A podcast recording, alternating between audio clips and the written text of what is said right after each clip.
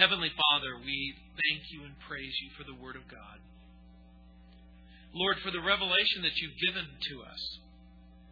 That, Lord, you have a plan and a purpose and a direction.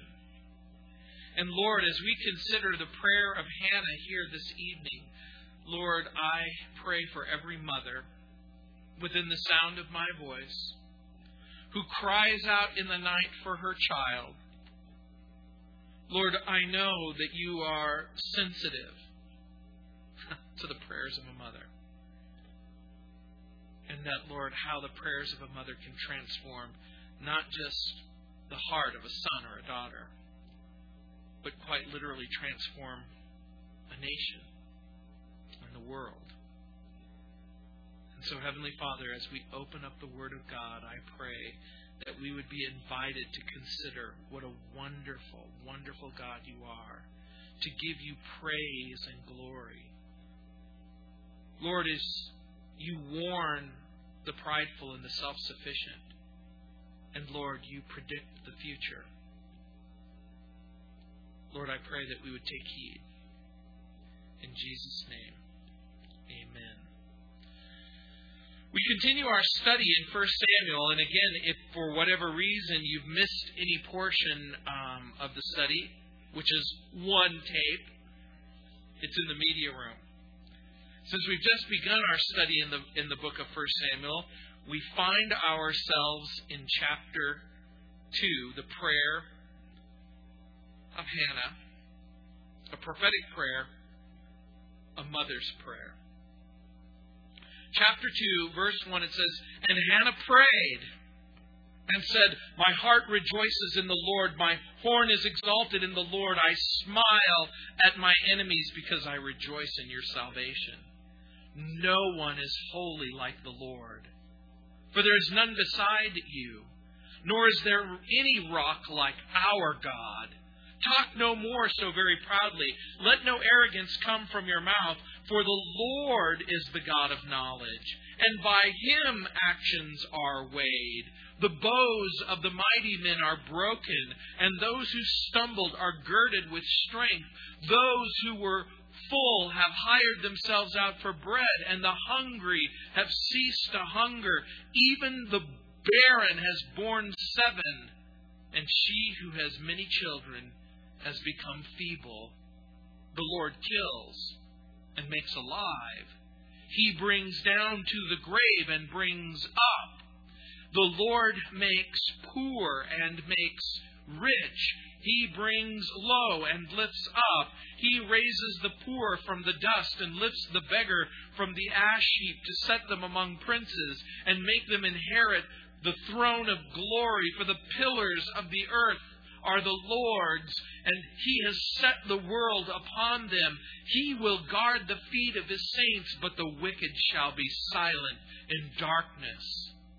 For by strength no man shall prevail. The adversaries of the Lord shall be broken in pieces. From heaven he will thunder against them. The Lord will judge the ends of the earth. He will give strength to his king and exalt the horn of his anointed." Then Elkanah went to his house at Ramah, but the child ministered to the Lord before Eli, the priest. Samuel's father Elkanah worships the Lord. That's where we left him in chapter one, verse twenty-eight. "Therefore I also have lent him to the Lord. As long as he lives, he shall be lent to the Lord." So they worshipped the Lord in Shiloh, in the temple. As the as Samuel's father worships the Lord, Samuel's mother prays to the Lord. And her prayer is more than a prayer. It's a song of praise. It's a song of salvation. We know that prayer can take many forms. You can pray out loud. You can pray silently. You can pray standing up. You can pray sitting down. But you can pray singing. And you can pray saying. And Hannah provides a model for mothers everywhere. You see, her burden is the glory of the Lord among his people. in what way does Hannah model motherhood in every generation? Well, let me point just a couple of things out to you. As a mother, she puts the Lord first. You know, sometimes mothers get confused. And let me tell you what I mean by that. They put their children first. And make no mistake about it. It's a mother's inclination to put her child first. But every mother needs to know that it is the Lord's, we put the Lord first. Because if you put the children first, you run the risk of having a child-centered home instead of a Christ-centered home. She puts the Lord first. She believes in prayer. She keeps her promises. And then she gives God all the glory. That bears repeating. She puts the Lord first. She believes in prayer. She keeps her promise. She gives God the glory. Many of you have heard the expression, behind every great man there is a greater woman. Yeah, that's right. You have also heard the expression, when God created Adam, He said, I can do better than this. And then He created woman. Behind the great ministry of Samuel, Israel's last great judge and prophet was a praying mother. And there is a powerful, powerful principle invoked right here. I can't even begin to tell you how many powerful ministries were born from the prayers of a mother. And the prayer of Hannah is also the final words that we get from Hannah in the Scripture. Did you know that? In other words, this prayer of a mother, as she surrenders her child to the worship of the Lord, becomes her last word. And Hannah gives thanks to the Lord for personal deliverance in, in verse one. Hannah praises the Lord God for Himself in verse two. Hannah then issues a warning to the proud, reminding them that God knows all things and judges all things, and that God has the ability to turn everything around, to reverse plans and to reverse purposes of the wicked. And then Hannah prays and predicts the future. A future where the Creator God is in complete control. And so, it begins with a prayer of gratitude in verse one, a song of powerful praise in verse two, then she issues a warning for the self-sufficient in verse uh, three through seven, and then a prediction of the future in verses eight through eleven. Look again in verse one, and Hannah prayed and said, my heart rejoices in the Lord. My horn is exalted in the Lord. I smile at my enemies because I rejoice in your salvation. Remember, in the opening chapter, she is hurt and in despair. She is in a pit.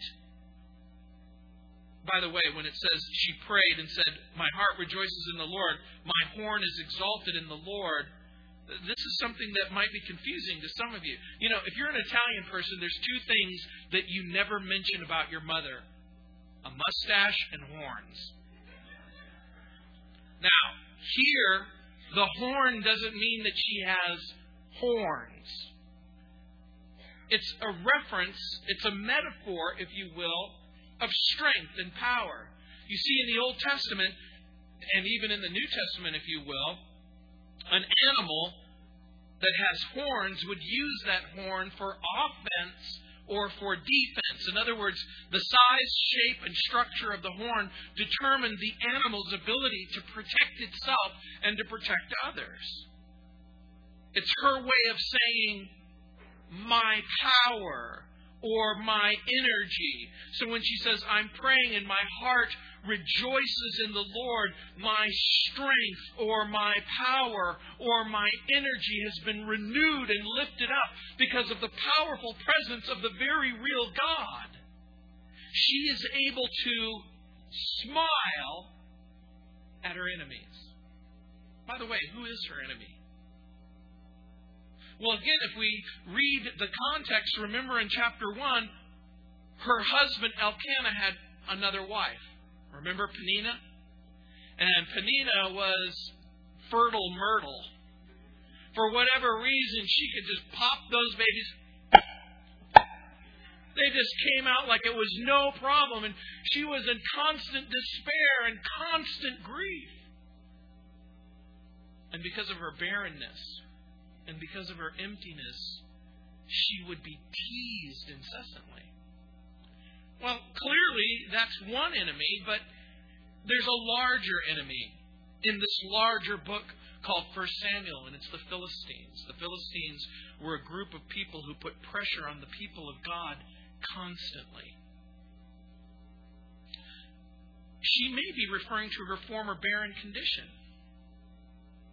But the whole point becomes we all have enemies, and for us as Christians, our enemy isn't simply the person who makes fun of us, or the person who's trying to destroy us, or the person who constantly seems to put pressure on us. The Bible makes it abundantly clear that for the Christian, we have three great enemies: the world, the flesh, and the devil.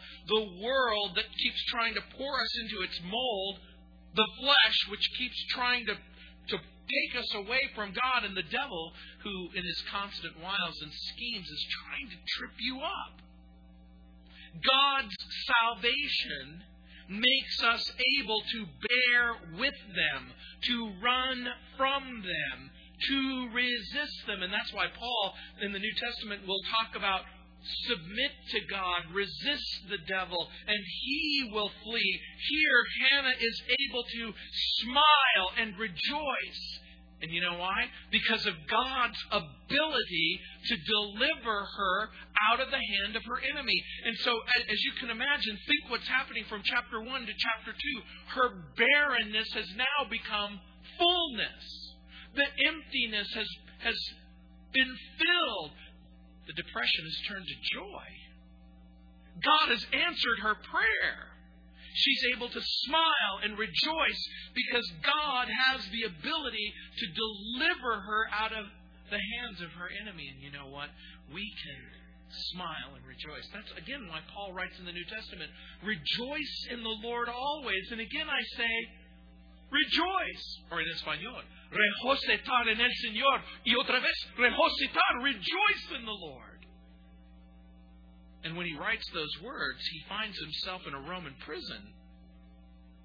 The Lord has delivered Hannah from her barren condition. The Lord has delivered Hannah from the ridicule and the abuse. And so, over twenty-one times in ten verses, she'll refer to the Lord. The Lord this, the Lord that, the Lord this, the Lord that. Just like you. You know how annoying you are to your family and friends? You're always talking about the Lord, the Lord this, the Lord that, the Lord this, the Lord that. It's hard not to talk about the Lord when He's done so much. And then we go to this beautiful song of praise, and it becomes the key, really, of this chapter. In verse two, it says, "No one is holy like the Lord, for there's none beside you, nor is there any rock like our God." Hannah's prayer is rooted in the holiness of God. He's going, she's going to pray, and as she's celebrating the fact that God is certainly powerful and exclusive and stable, there's two concepts that come to the forefront. One is holiness, and the other one is what I would call incomparability. And incomparability is the concept that there is no one like God. God is a self-existent being. There's two categories of being on that exists. God, the uncreated creator, the self-existent God, and then everything else that's been created. God is powerful, and God has taken Hannah. And here's the key concept. God has taken Hannah into a personal partnership. Remember, she's empty and barren. God's giving her a child. But it's not just any child. It's a child dedicated to the Lord. It's a child who will grow up and hear from God. It's a child who is going to be a transitional and transformational figure in the history of Israel. Now Hannah's son and God's will have united in a plan for God's people and the future of God's people. And that becomes the key concept in prayer. It isn't just simply praying, although God knows each and every one of us could certainly benefit by praying more. But it's the benefit of prayer that links God's will with God's plan, your gift, and your future. Samuel will serve the Lord. Samuel will speak for the Lord. Samuel will speak to the people on behalf of the Lord. And by the way, there are few joys more rewarding than knowing that God is using you. That as you pray and as you minister and you serve, that lives are changing and hearts are changing. That children are coming to Christ, or that your family and friends are coming to Christ, that as you pray and prepare, that people around you, the people that you come in contact with, the people who are benefiting by your presence and your ministry, there's just this sense of exhilaration that begins to consume you as you begin to understand that you are being used by God to fulfill His plan and to fulfill His future. And that, my friends, is the power of prayer. Oh, Lord, use me. Oh, Lord, let me participate in the plan that you have. When you pray, when you comfort, when you love, when you encourage, when you uphold, when you intervene, when you confront, when you confess, when you restore, all of a sudden, there is a shift that takes place because the kingdom of God is expanding. Because of your obedience and submission. Remember in the first chapter, Hannah, like I said, was in the pit of this despair, but now she's in the garden of delight. Hannah's joy is in the Lord, and her joy is rooted and grounded in God's nature in verses two and three, in God's sovereign government in verses four through eight, in how God treats the saints in verse nine, in the glorious destiny of the kingdom of the coming Messiah that's referred to, the anointed. And so the Bible is filled with verses that speak of the attributes of God, His self-existence, His transcendence, His eternal nature, His omnipotence, His wisdom, His love. But do you know what is the most talked about attribute in all of the Bible? I'm going to give you a clue. It's His sovereignty. The most talked about attribute in all of the Bible is the sovereignty. That is God's complete ability to order and orchestrate all things according to His own will and according to His own pleasure. But you know what the second most talked about attribute in all of the Bible is? It's this one. His holiness. You'll remember that when the angels go around the throne, they don't say, love, love, love, love. Although, hey, the love of God is great. But it's the holiness of God. Holy, holy, holy is the Lord God Almighty. When the Bible speaks of holiness, and here as Hannah prays, it is the Hebrew word kadosh. The plural of that word is kadoshim. It speaks of God's absolute otherness, if you will, in this sense, that all of reality and all of existence and all things linked to things human are completely different from God. God is holy. God is completely pure. Unlike the pagan gods and the goddesses in which Hannah is living, Remember, the, the, the predominant worldview at this particular time in human history is a thing called polytheism. It's the idea that there are many gods and goddesses. And the, the pagan gods and goddesses were filled with lust, and they were filled with temptation, and they were filled with limitations. And the reason why they were filled with limitations is because they were the product of human imagination. When you create a God that you have made up in your own mind, clearly that God isn't going to be like the God of the Bible. And so the God of the Bible is holy. And the God of the Bible is just. And the God of the Bible is pure. There's not a single stain. There's not a spot of corruption on His holy character. And His holiness is a terror to the sinner. His holiness is a terror to the sinner because the marked purity, the marked blamelessness, the marked singularity of His holiness is different from us. But it's also a triumph. It's not just a terror to the sinner, but it's a triumph to the justified sinner. Do you realize that when you speak the words holy, holy, holy Lord, it's always in contrast to you. But God, in Christ, Jesus, cleanses you, washes you, purifies you. He, according to the book of Ephesians, adopts you and justifies you. He invites you into the family and fellowship of, of His existence, if you will. God maintains His just standard in a, in a world that's decaying and dying from the stench and the consequences of sin. Somehow, in the circumstances that we find ourselves in a world that is spinning out of control, headed for grosser and deeper wickedness, here is this God who maintains His justice and holiness. The Lord is holy and the Lord is incomparable. And that's what she says. There's none besides you. It's her way of saying, no other God, no other God compares to our God. And the way that we would think about that, remember, the primary worldview at this time is polytheism. But what's the primary worldview in the world you're living in?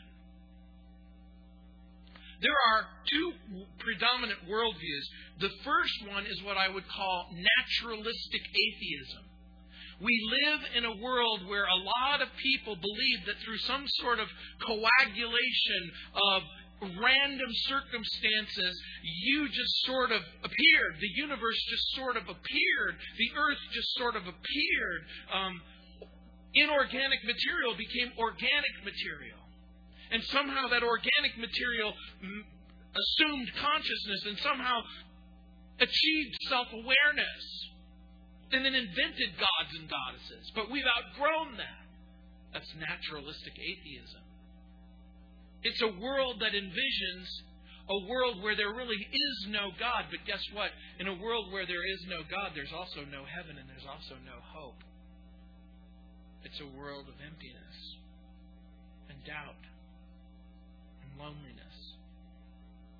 It's a world where everyone is out for themselves. The other one is a rational monotheism. And by that, I mean a worldview that embraces the idea that there is a God. And if you go to your family and you go to your friends and you go to your neighbors and you ask them, do you believe in God? What are they going to typically say? Of course they believe in God. But it's a God of their own imagination. It's a God who doesn't mind if they sleep with their neighbor's wife or their neighbor's husband. It's it's a world in which it's okay to lie and cheat. It's it's a, that people make mistakes. It's a world in, in in which there is a God, but this God is like Grandpa in the sky, where He's winking at your inconsistencies and your failures. He's not a holy God. He's the God who lets you continue to live however you want to live. But that's not the God of the Bible. And look at verse three. It says, "Talk no more so very proudly. Let no arrogance come from your mouth. For the Lord is the Lord God of knowledge, and by him actions are weighed." She goes from a song of praise to a warning to the self-sufficient. And so when she says, "Talk no more so very proudly," she's inviting the Lord to silence his critics. God sees the heart. God sees not only what's going on inside of the human heart, but he also sees what people do, the deeds. And so she's in effect saying, God knows the heart. God knows the deeds. We're better off if we trust the Lord. In verse uh, in Proverbs sixteen two, it says, "All the ways of a man are pure in his own eyes, but the Lord weighs the spirits." And in verse four it says, "The bows of the mighty men are broken, and those who stumbled are girded with strength." In verse five, "Those who were full have hired themselves out for bread. The hungry have ceased to hunger. Even the barren has borne seven, and she who has many children has become feeble." Verse six, "The Lord kills and makes alive. He brings down to the grave and brings up." In verse seven, "The Lord makes poor, and the Lord makes rich, and the Lord brings low, and the Lord lifts up." You know what verse four and five and six and seven all have in common? It's Hannah's prayer. It's her way of saying, you know what? The Lord can turn this thing around. That's the central thought. The central thought that, that Hannah is praying is, is still captured in what's already happened in chapter one and the beginning of chapter two. Remember, she is hurt, and she is depressed, and she is angry, and she is empty. And the Lord fills her up. That's the idea. The Lord can turn your circumstances around. The Lord can make the direction that you are going, he can turn it around. If you've been walking in a, in a direction of disobedience and rebellion, he can make you go in the opposite direction. If you've lived a life of rebellion and disobedience, he can break your heart and change your heart and turn the circumstances around. And here's what Hannah's prayer means. What happened to Hannah on a, on a, on a small scale is about to happen to the nation. They have been choked and strangled by their enemy, the Philistines. And we live in a world and we live in a culture where we have been choked and strangled. You see, there are people who want to trivialize you and paint you out to be a nutcase. You guys believe that the Bible is true? Oh. You guys believe that there's a real God who listens and cares? You believe that there's a God who sent his son Jesus to die on a cross for your sins? You guys go to church and you go to Bible study and you open up your Bible and you guys you guys act like all of that stuff is true. And they put pressure on you. Pressure. But here's the point. The Lord deals righteously with people and with nations. People have rebelled against God, and they've rebelled against his Messiah. Who stands against God? This is the warning. The proud, the selfish, the self-sufficient, men who have material wealth, money, power. They use their money and their power to suppress the truth and oppress the poor. Hannah is basically praying and pointing to the men who use their might to injure the needy. In verse four, the bows of the mighty are broken. Here's the idea. The source of power of the people who have hurt you in the past are now over with. Now, here's the idea. We live in a world where lots of people over the course of a lifetime can invariably hurt you. Mothers and fathers, brothers and sisters, bosses, governments, churches. There's lots of people who can take the form of hurting you. But here's Hannah's prayer. The bows of the mighty are broken. Question. Who broke them? God broke them. Here is part of the point of the prayer. Your enemy's ability to wage war against you is broken. Now, ultimately, that takes the form of the world and the flesh and the devil as far as the Christian is concerned. Do we live in a broken world? Yes, we do. Do broken people still break each other's hearts? Yes, they do. But God has broken the power of sin in the person of Jesus. God has sent His Son into the world so that you didn't have to be conformed to the world. This is why Paul again writes in the book of Romans that you're to submit yourself to God, that you're not to be conformed to this world, but rather transformed by the renewing of your mind. This is why Jesus died on the cross, so that He could break the power of Satan over your life. This is why He sent the Holy Spirit. It is the Holy Spirit's job to come inside of you and to fill you and to give you the power that you will be needing in order to face the challenges and the tests and the temptations. The power of God has broken the mechanism of your enemy in order to subjugate you in bondage and terror. That's part of the idea.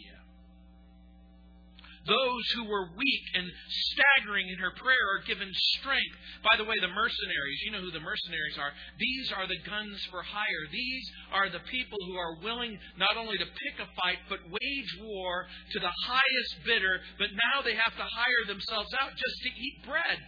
The idea being, there's no work for them. They don't have a job to do. We should be praying that the world and the flesh and the devil... Can you imagine Satan sitting around twiddling his thumbs? Because he has nothing to do, because you're living a life of joy and obedience and submission. You're living a life of triumph in Christ.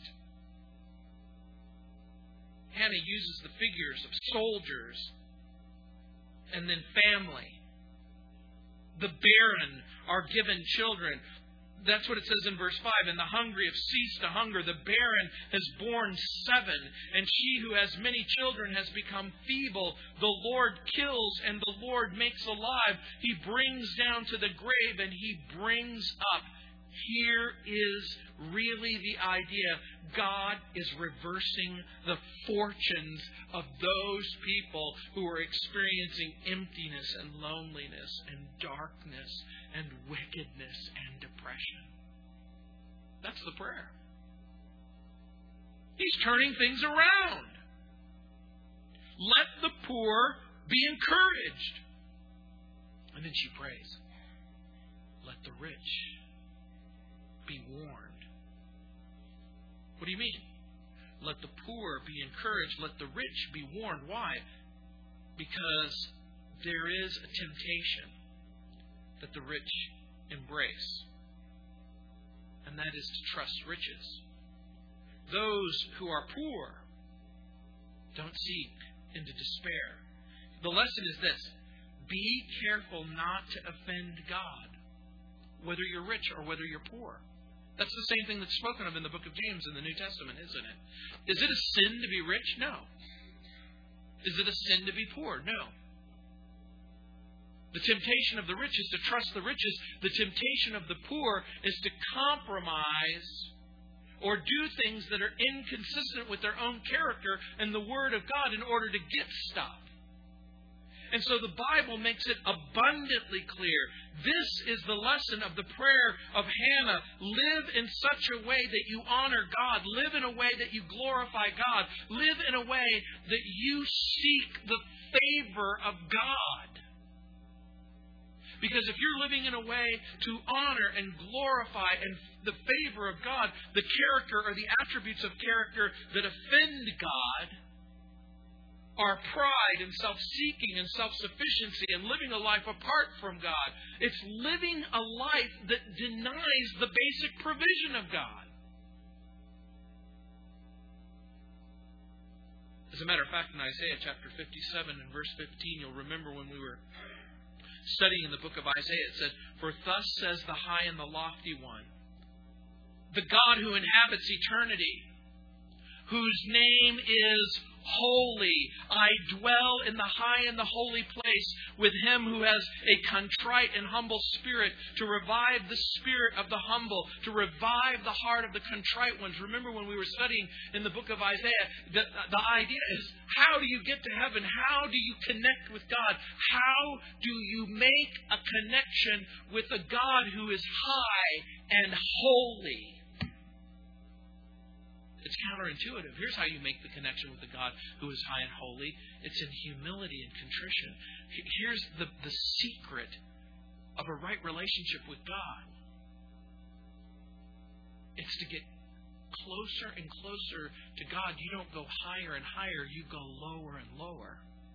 You don't think more and more of yourself. You think less and less of yourself.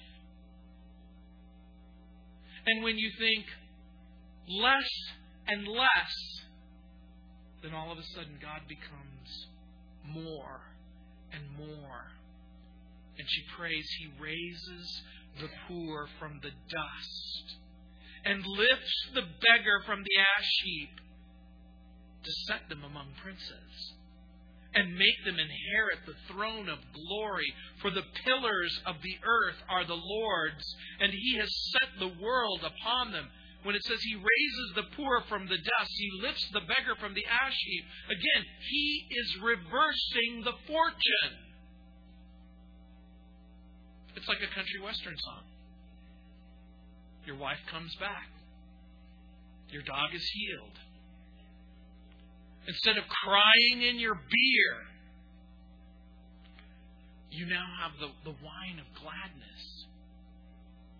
You see, that's the real key. The real key is sometimes we become so hurt and we become so broken and we become so entrenched in a pattern of being distant and depressed. But the Lord is making all of that change. It says,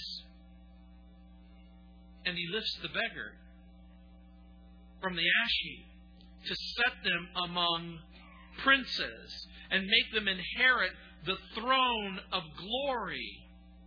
The Lord doesn't hate wealth, and the Lord doesn't hate abundance, and the Lord doesn't hate riches. The Lord hates what wealth and riches and abundance sometimes does to certain people. You see, very few saints can pass the test of wealth. Riches, abundance, possession, sometimes breeds contempt for those who don't have it. Again, what happens, it isn't just simply the acquisition of things. It's the it's the hurtful attitudes that begin to take place in, in your heart and my heart as we begin to think of ourselves better than the person who's next to us. If riches breed pride, if possessions breed contempt for the poor, sometimes it pleases God to take those things away. B G Blakely wrote over a hundred years ago, quote, "In a spiritual sense, there is no more important ingredient of character in God's sight than the sense of emptiness and the conviction that all goodness, all strength, all blessing must come from God. The heart is thus emptied. That it, that's the heart that's prepared to welcome the grace that is offered to supply its needs."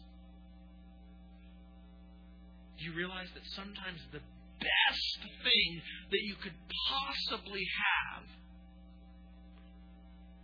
is an empty hand. Because with the empty hand, God says, I'm going to fill that empty hand with the very specific thing that you need.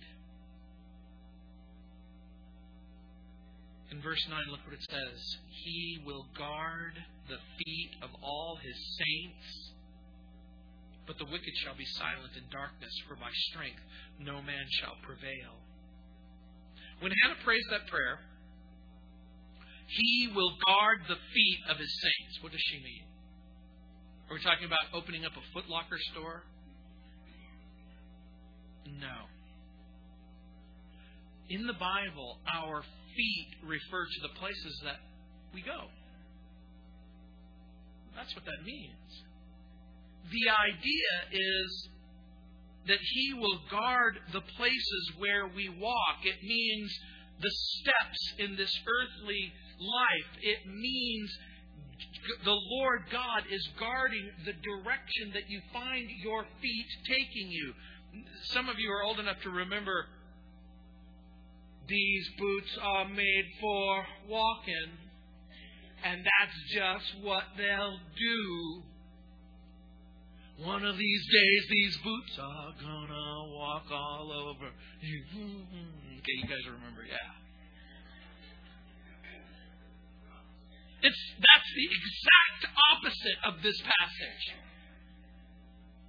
Your feet were never meant to walk all over each other. Our feet weren't meant to trample each other. Our feet weren't meant to be used to run away from God. God guards the steps of His saints. The Lord God wants to make sure that you're stepping out in the right direction. And that's the idea.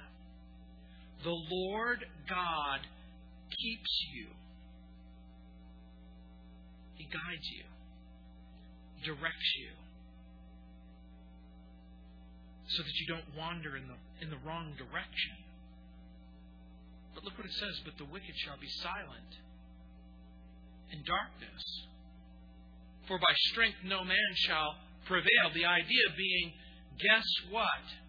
There will come a time when all of the people who have all of the things to say that your faith doesn't matter, that your belief doesn't matter, that the Bible doesn't matter, that hope doesn't matter, that love doesn't matter, that faith doesn't matter. Remember, remember, remember. This is one of the things that the incomparable God provides. Because guess what? Whether the wicked want to believe it or not, they are wicked. Guess what the wicked needs? The wicked needs forgiveness. Wicked people need forgiveness, and they need hope, and they, they, they need an ability to have their sins dealt with so that they can have a right relationship with God in Christ. But when the wicked refuses grace and refuses mercy, they have no place to go except to sit in silence. Look what it says, for by strength no man shall prevail. In other words, on your own willpower, a person apart from God, by their own willpower, can never reach God. And look what it says in verse ten. The adversaries of the Lord shall be broken in pieces. From heaven he will thunder against them. The Lord will judge the ends of the earth. He will give strength to his king and exalt the horn of his anointed. The Lord deals with his adversaries. That means the wicked critics will be dealt with. Now, some have suggested that the prayer, Hannah's song, was written sometime after Samuel became the prophet and anointed Saul, and then later anointed David king over Israel. It may be. But I'm going to make another suggestion. There might be another explanation. I'm going to suggest to you that perhaps the king that Hannah sees isn't Saul and it isn't David, but it's David's son. It's a future king. It's a true king. It's the eternal king. In this mother's prayer, is it possible that she's seeing King Jesus? Perhaps guided by the Holy Spirit, her heart anticipates a king, a king who will rule in righteousness in the land. But this king doesn't simply rule in righteousness in the land. This king rules in her heart.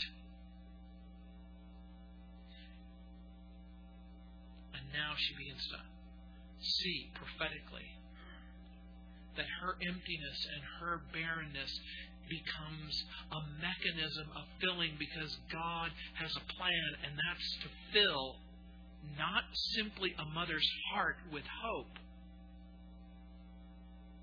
but to fill a nation's heart with hope. Think about it for just a moment. Hannah's son will become a bridge to another son. Hannah's son will give place for God's son. Hungry, hurting souls will be guided to another son who gives living water, who himself is the living bread.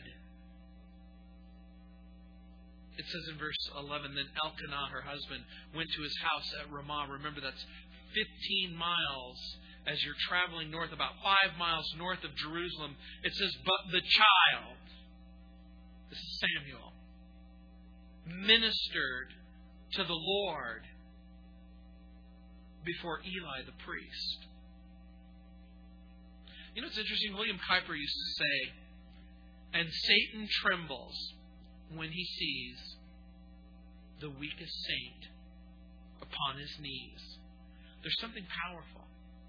There's something earth-shaking that takes place when one saint in humility cries out to God for the provision of God. A Western rancher once asked the district superintendent to have a pastor assigned to his community, and the the man said, well, how big a man do you want? Well, elder, the wiry tanned man said, we're not overly particular, but when he's on his knees, we want him to be able to reach all the way to heaven. That's the kind of pastor you want. That's the kind of mother you want. That's the kind of father you want. That's the kind of husband you want. That's the kind of wife you want. We pray. We hear Hannah's prayer, and we remember some things about prayer. That when we come into God's presence, we celebrate God's person. We celebrate His power.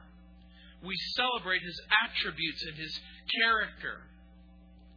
When we come into God's presence, we celebrate how He deals with people. And we celebrate how God deals with circumstances. And when we come into God's presence, we celebrate God's compassion toward the weak and toward the needy, toward what the world calls the helpless or the useless. We know the Lord loves the needy. The Lord loves the oppressed and the poor, and God loves us. And if we feel weak, and if we feel helpless, if we feel that in a world where the strong seems to prosper, we have confidence in the biblical revelation that God helps not those who help themselves, but the helpless.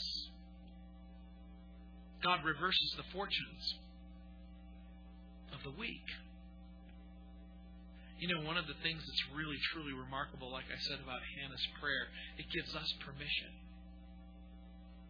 to cry out to God, to say to the Lord, you can turn this thing around. You can change the circumstances of my heart. You can change the circumstances of my marriage. You can change the circumstances of my job. You can, you can change the circumstances. It can all be reversed. Ken Chapin wrote, it is in moments of worship that we are lifted high enough to see the final triumph of the people of God, even in the midst of difficult and discouraging circumstances. And that's what prayer does. It has the ability to lift you just a little bit higher so that you can see just a little bit further. Do you realize that Hannah's prayer is an answer to prayer? What do you do when God delivers you from trial and tragedy? What do you do when God answers your prayers and confirms your hope and establishes your future? Because guess what? Every moment of every day becomes a special opportunity to thank God for His goodness, to thank God for the provision, to thank God for all of those empty places that the Lord continuously seems to fill. There is one thanksgiving that must take precedence over every other thing. And that's the thankfulness that we have to God for His unspeakable gift, the Lord Jesus. Remember what you used to have? Emptiness, but now you have fullness. Remember what you used to have? Sin, but now you have forgiveness. Do you remember what you used to have? The certainty of hell, but now you have the promise of heaven. No wonder Peter wrote, "Blessed be the God and Father of our Lord Jesus Christ, who according to His abundant mercy has begotten us again." We are born again unto a living hope, to an inheritance incorruptible and undefiled that fades not away, reserved in heaven for you who are kept by the power of God through faith unto salvation, ready to be revealed in the last day. Jesus Christ gives you hope and love and forgiveness. What does this world give you? Emptiness, loneliness, darkness, tragedy. R A Torrey, many, many years ago, talked about the prescription that would bring revival. He wrote, "I can give a prescription that will bring revival, revival to any church or, or community, any city on earth. Number one, let a few Christians get thoroughly right with God. If this is not done, the rest will come to nothing. Number two, let them bind themselves together to pray for revival until God opens the windows and heaven comes down. And number three, let them put themselves at the disposal of God for His use as He sees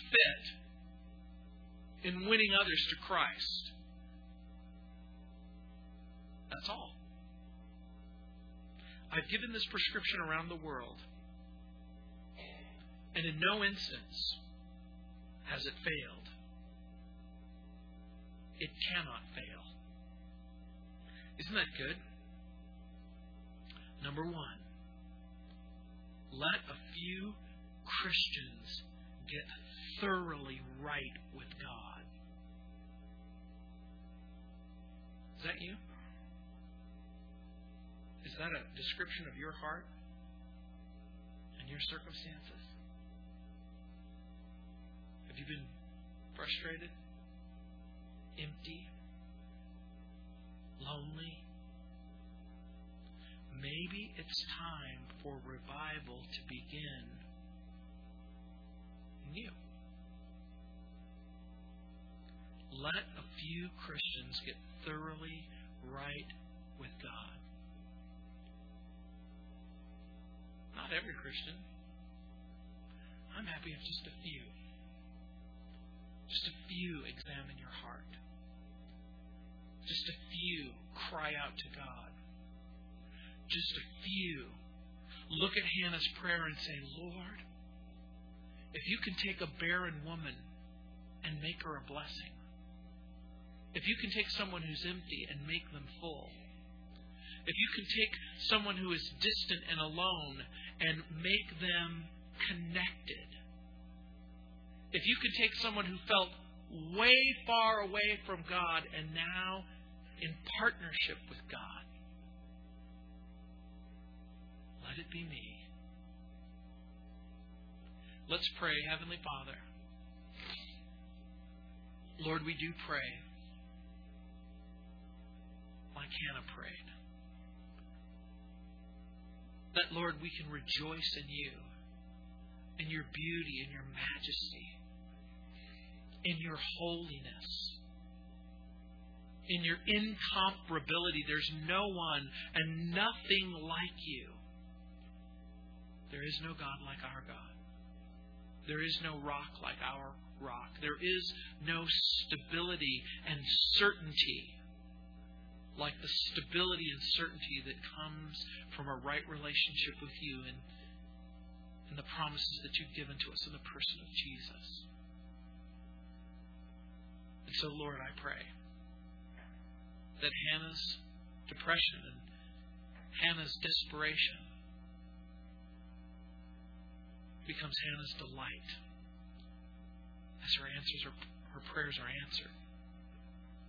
And Lord, I pray that each person within the sound of my voice would dare whisper a prayer. And as they pray that prayer, that, Lord, you would answer their prayer.